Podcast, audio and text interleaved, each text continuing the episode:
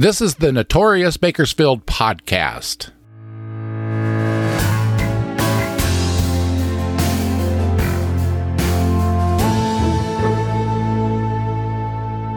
I'm Robert Peterson, the host and creator of this podcast that takes a look back at some of Bakersfield's most notorious crimes, events, and characters. About 5 p.m. on Christmas Day, 1927, Major James Rutledge, a pilot for Pacific Air Transport Company, took off from Fresno. Rutledge was transporting 15 bags of airmail to be delivered to Bakersfield. The flight from Fresno to Bakersfield took about an hour. When Rutledge reached the vicinity of the Bakersfield airfield, Bakersfield was in the midst of a significant weather event. Ground winds were fierce. The pilot circled the airfield, hoping the weather conditions would improve. But the winds remained strong, and the airplane's fuel supply was running dangerously low. Major Rutledge had to make a decision. He could land the plane and risk crashing, or he could abandon the aircraft in flight and parachute to safety. Rutledge decided on the latter, but he didn't want to abandon the pilotless aircraft over a populated area. Rutledge banked north and flew in the direction of Shafter.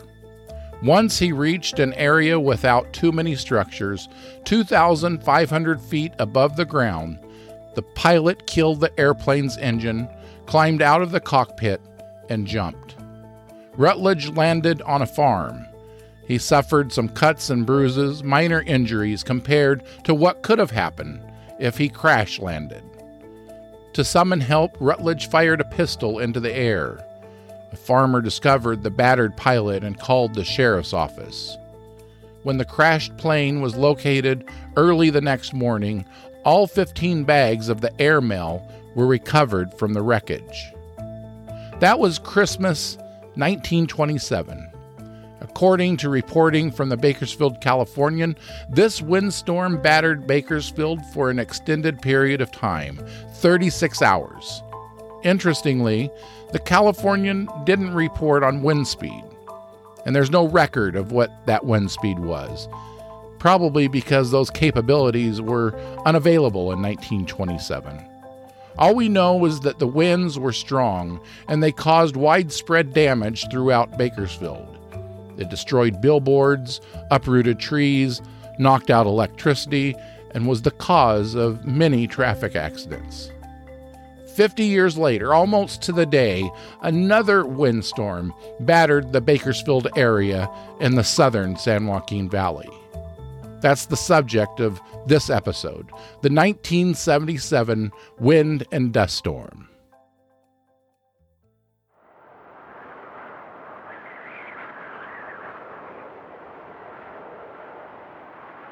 Most of Arvin blew through Bakersfield on its way to Fresno. That's how Don Hart, the mayor of Bakersfield at the time, described the 1977 wind and dust storm. If you lived in Bakersfield and are old enough to remember, this storm is something that undoubtedly stands out in your memory. As fall of 1977 was drawing to a close, and most Bakersfield and southern San Joaquin Valley residents were preparing for the holidays, a wind and dust storm battered the area for three straight days. The calendar for 1977 is exactly the same as this year's. December 19th, 20th, and 21st fell on a Monday, Tuesday, and Wednesday, just like this year.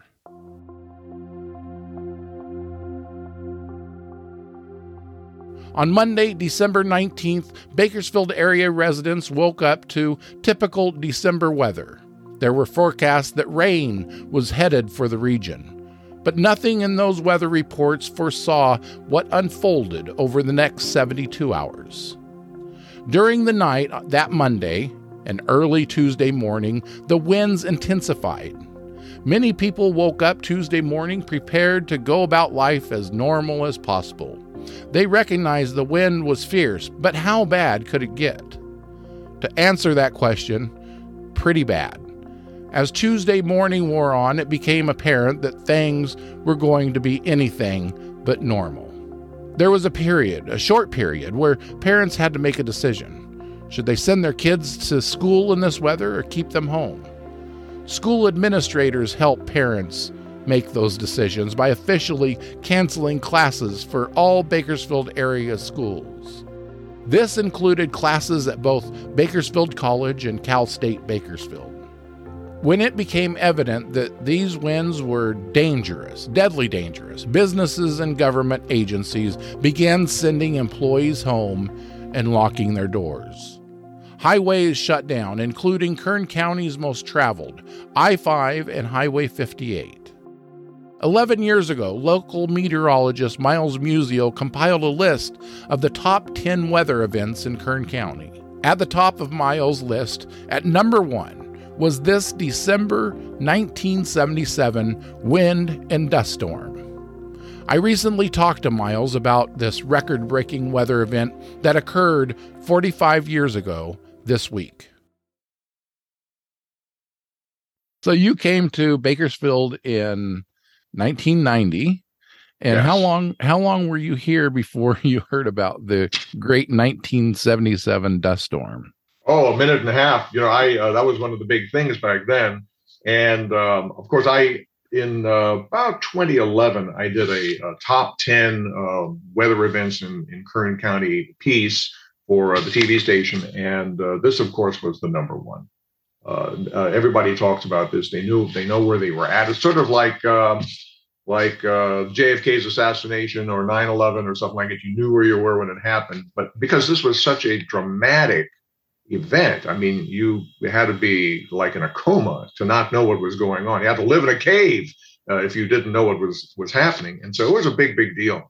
Uh, the winds were gusting up to as high as some estimates up to as high as 192 miles per hour, which is like that would be like the the strongest wind ever in California. Uh, the world record is like 246 miles per hour. But anyway, it was a very very strong wind, and the thing that caused it was this this pressure gradient. Of course, what what causes wind? Well, wind is uh, the the flow of air from high pressure to low pressure.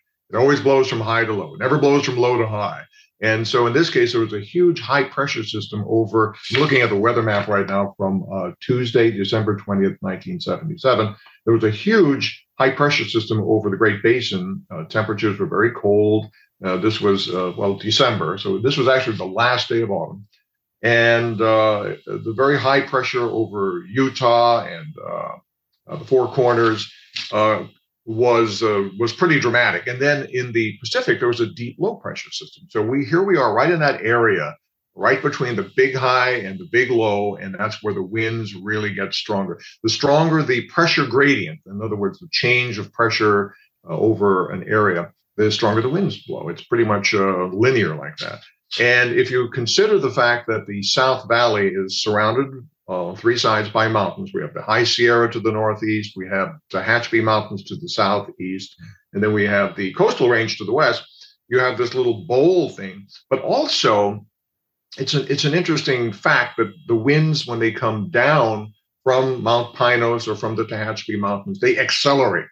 So if you already have a very uh, tight pressure gradient, you're going to have strong winds anyway. Uh, it's just accentuated. It is enhanced and embellished by this effect of the, the winds coming, what are, what's known as downsloping. Uh, there are two things that happen in mountainous regions regarding the weather. One is you can have a downslope, and what that means is that the wind is forced down the mountains, and as it comes down, it compresses, it gets warmer, it gets drier. Where this was just the the greatest or strongest event of this type, uh, probably in recent history or in history of the past thousand years. By late afternoon on Tuesday, December 20th, most of the region lost electricity. This, in turn, knocked most radio and TV stations off the air. With wind gusts reaching almost 200 miles per hour, windows were shattered throughout the area. The wind was so powerful that paint was sandblasted off cars and livestock was buried alive. I missed the storm in 1977, I was living overseas with my parents. So I asked notorious Bakersfield listeners for their firsthand accounts. This is Carolyn Hutchinson recalling her experience going to school that morning.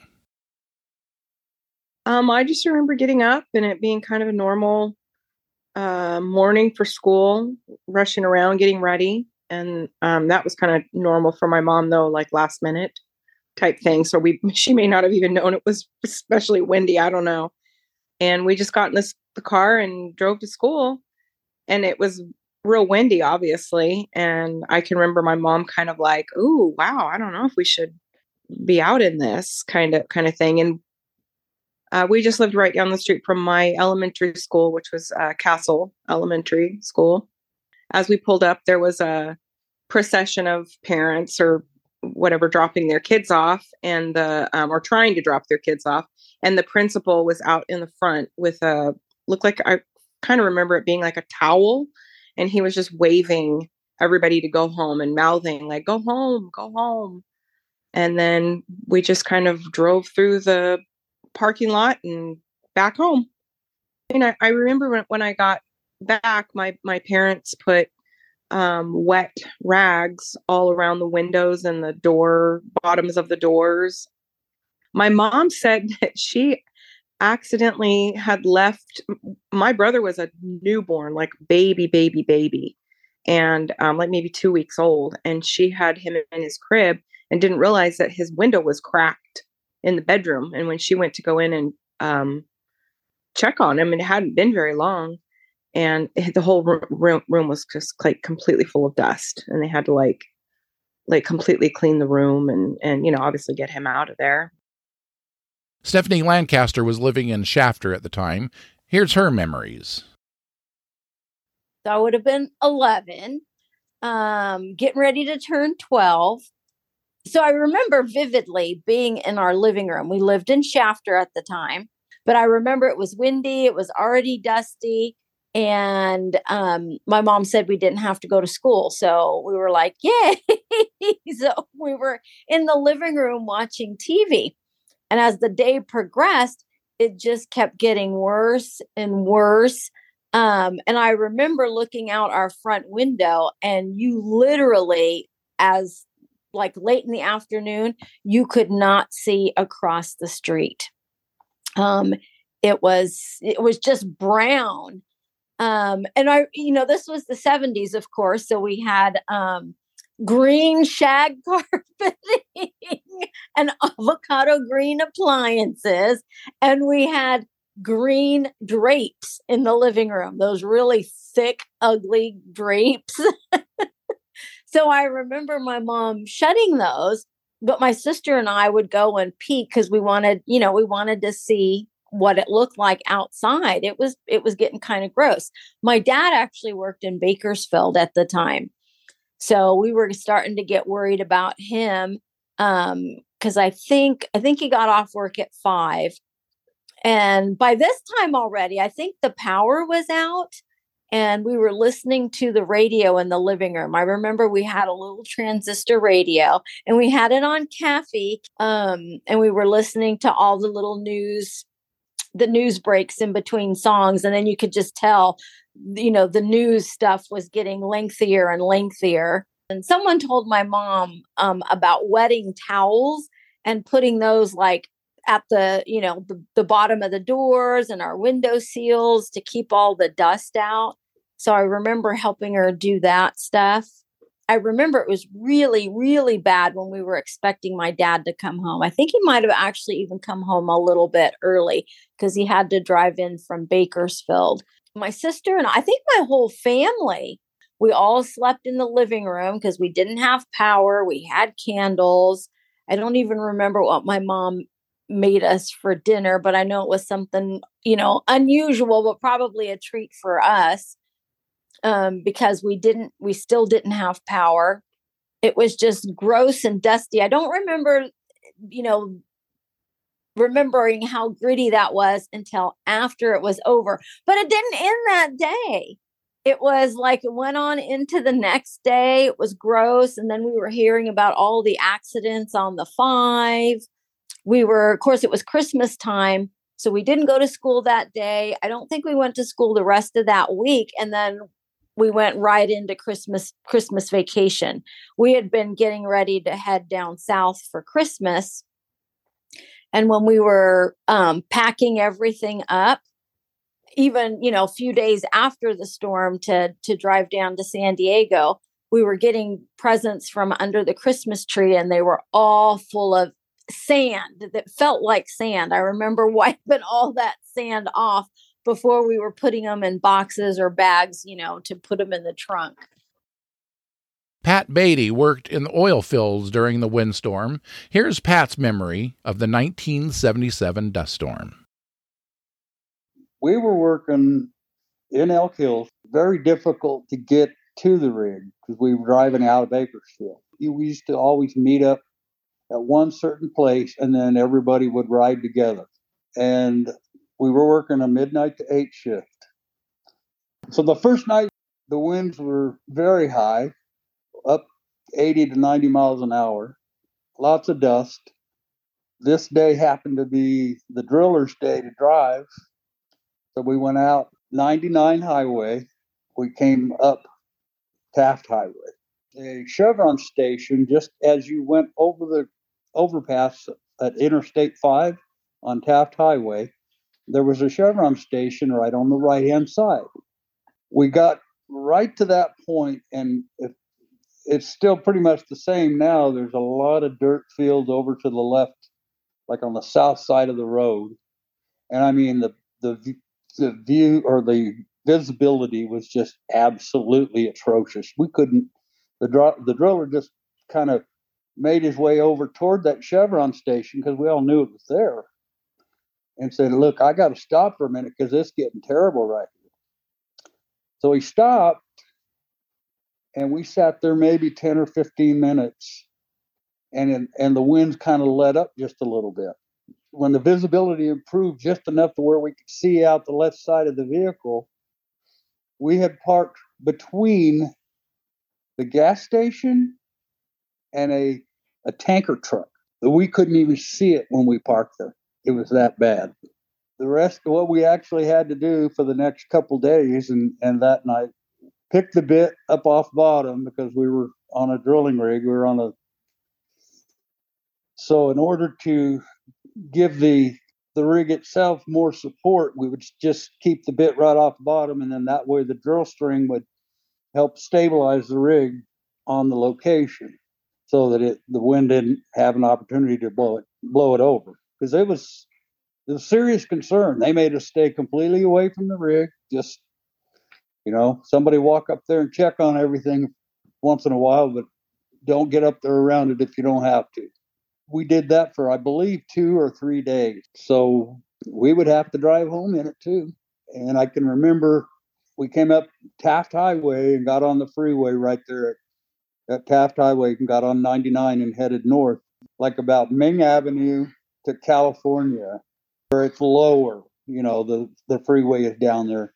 We were driving down that area, a garage door come flying over the top of our car, above because we were down in the gap. It was, I mean, you could see it. It had blown off somebody's house and was sailing like a kite. Winds were so powerful, they took down one of the huge pine trees on the center median of Truxtun Avenue. It's estimated that this storm caused $40 million in property damages, and that's not including agricultural losses. And remember, this was just days before Christmas, with retail businesses being forced to lock their doors during these days leading up to Christmas. Those losses, those sales losses, are immeasurable. Brock's department store in downtown Bakersfield had a 95% drop in sales compared to the previous year. Brian Parks was a young man employed with Hall Ambulance. He worked non emergency transportation for the company, but during the storm, he volunteered to help out the emergency crews we were riding around uh, town going to various calls. There was a lot of people calling with uh, um, respiratory distress. And I remember one in particular was, I believe, in Arvin. And so we were taking the, the road from Greenfield out to Arvin. And I remember I could I could lean forward and look out the windshield a little bit. And then there were some side windows, and I could see the power lines were down and dancing on the roadway with sparks. I mean, just like in a movie or something, except that there was just this wind, you know, there. And so the, the red lights were circling and flashing off of the off of the sand in the air. And then I could see the sparks on the road. That was very dramatic. Then uh, I remember another call was in Bakersfield on Monitor Street, right off of White Lane, just south of White Lane. A car had careened off the roadway and kind of flipped on its side and was beside a house. And so the um, uh, fire department was there and they kind of uh, uh, turned the car over and the guy was trapped between the seat and the, the sidewall.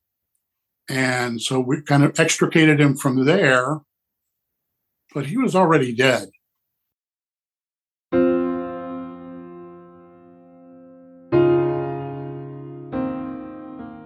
Sadly, that was one of five storm related deaths. All five of those deaths occurred as a result of traffic accidents caused by high winds, poor visibility, or traffic lights being out. In these types of circumstances, there's always going to be a small fraction of the population that takes advantage of the situation. There were a few reports of looting, mostly to 7 Eleven stores, and Rose's Italian restaurant on Columbus in northeast Bakersfield was burglarized. But by and large, most citizens of Bakersfield were well behaved, many rising to the occasion to offer a helping hand. Accounts of people helping out neighbors and good Samaritans doing kind deeds far outnumbered the negative stories. Countless motorists were stranded at restaurants at the base of the grapevine. Flag's restaurant near the grapevine lost electricity and a window was blown out. With the help of patrons, the manager was able to board up all the windows in the restaurant. Once that task was completed, they made candles out of salad oil, prepared sandwiches, and served hot coffee until it ran dry. When Flags ran out of coffee, their nearest competitor, the Ranch House restaurant, stepped up. The ranch house had gas stoves and was able to supply hot coffee for both restaurants. By the third day of the storm, as the winds started to subside, electricity and telephone services began to be restored. Once that happened, news of this destructive storm started getting out to the rest of the world. Governor Jerry Brown declared both Bakersfield and Arvin disaster areas. The storm also took a toll on the health of Kern County residents. The following year, Kern County Public Health Services recorded a 61% spike in valley fever cases from the previous year. The spread of valley fever cases wasn't contained to this region. There were cases of valley fever reported as far north as Sacramento and the San Francisco Bay Area.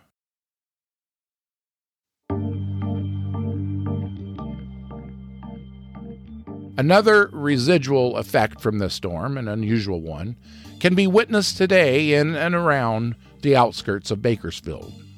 During the storm, as Mother Nature battered our city, a bird aviary was damaged. Winds ripped off portions of the structure that housed the Happy Bird Aviary. As a result, a number of rose ring parakeets escaped. Today, there are an estimated 5 to 800 wild parakeets thriving in Bakersfield. Flocks of these birds can be seen in the Oleander neighborhood, Beale Park, Jastrow Park, Alta Vista, Hart Park, and areas along the Kern River. Thanks to Miles Muzio for taking the time to explain to me how this storm took shape. And thanks to notorious Bakersfield listeners Carolyn Hutchinson, Stephanie Lancaster, Pat Beatty, and Brian Parks for sharing your memories from 1977. Resources used to research this story the Bakersfield Californian. This is Robert Peterson. Thank you for listening to this episode of the Notorious Bakersfield Podcast. Merry Christmas, Happy Hanukkah, and Happy New Year. I'll be back next year with another Notorious Bakersfield story.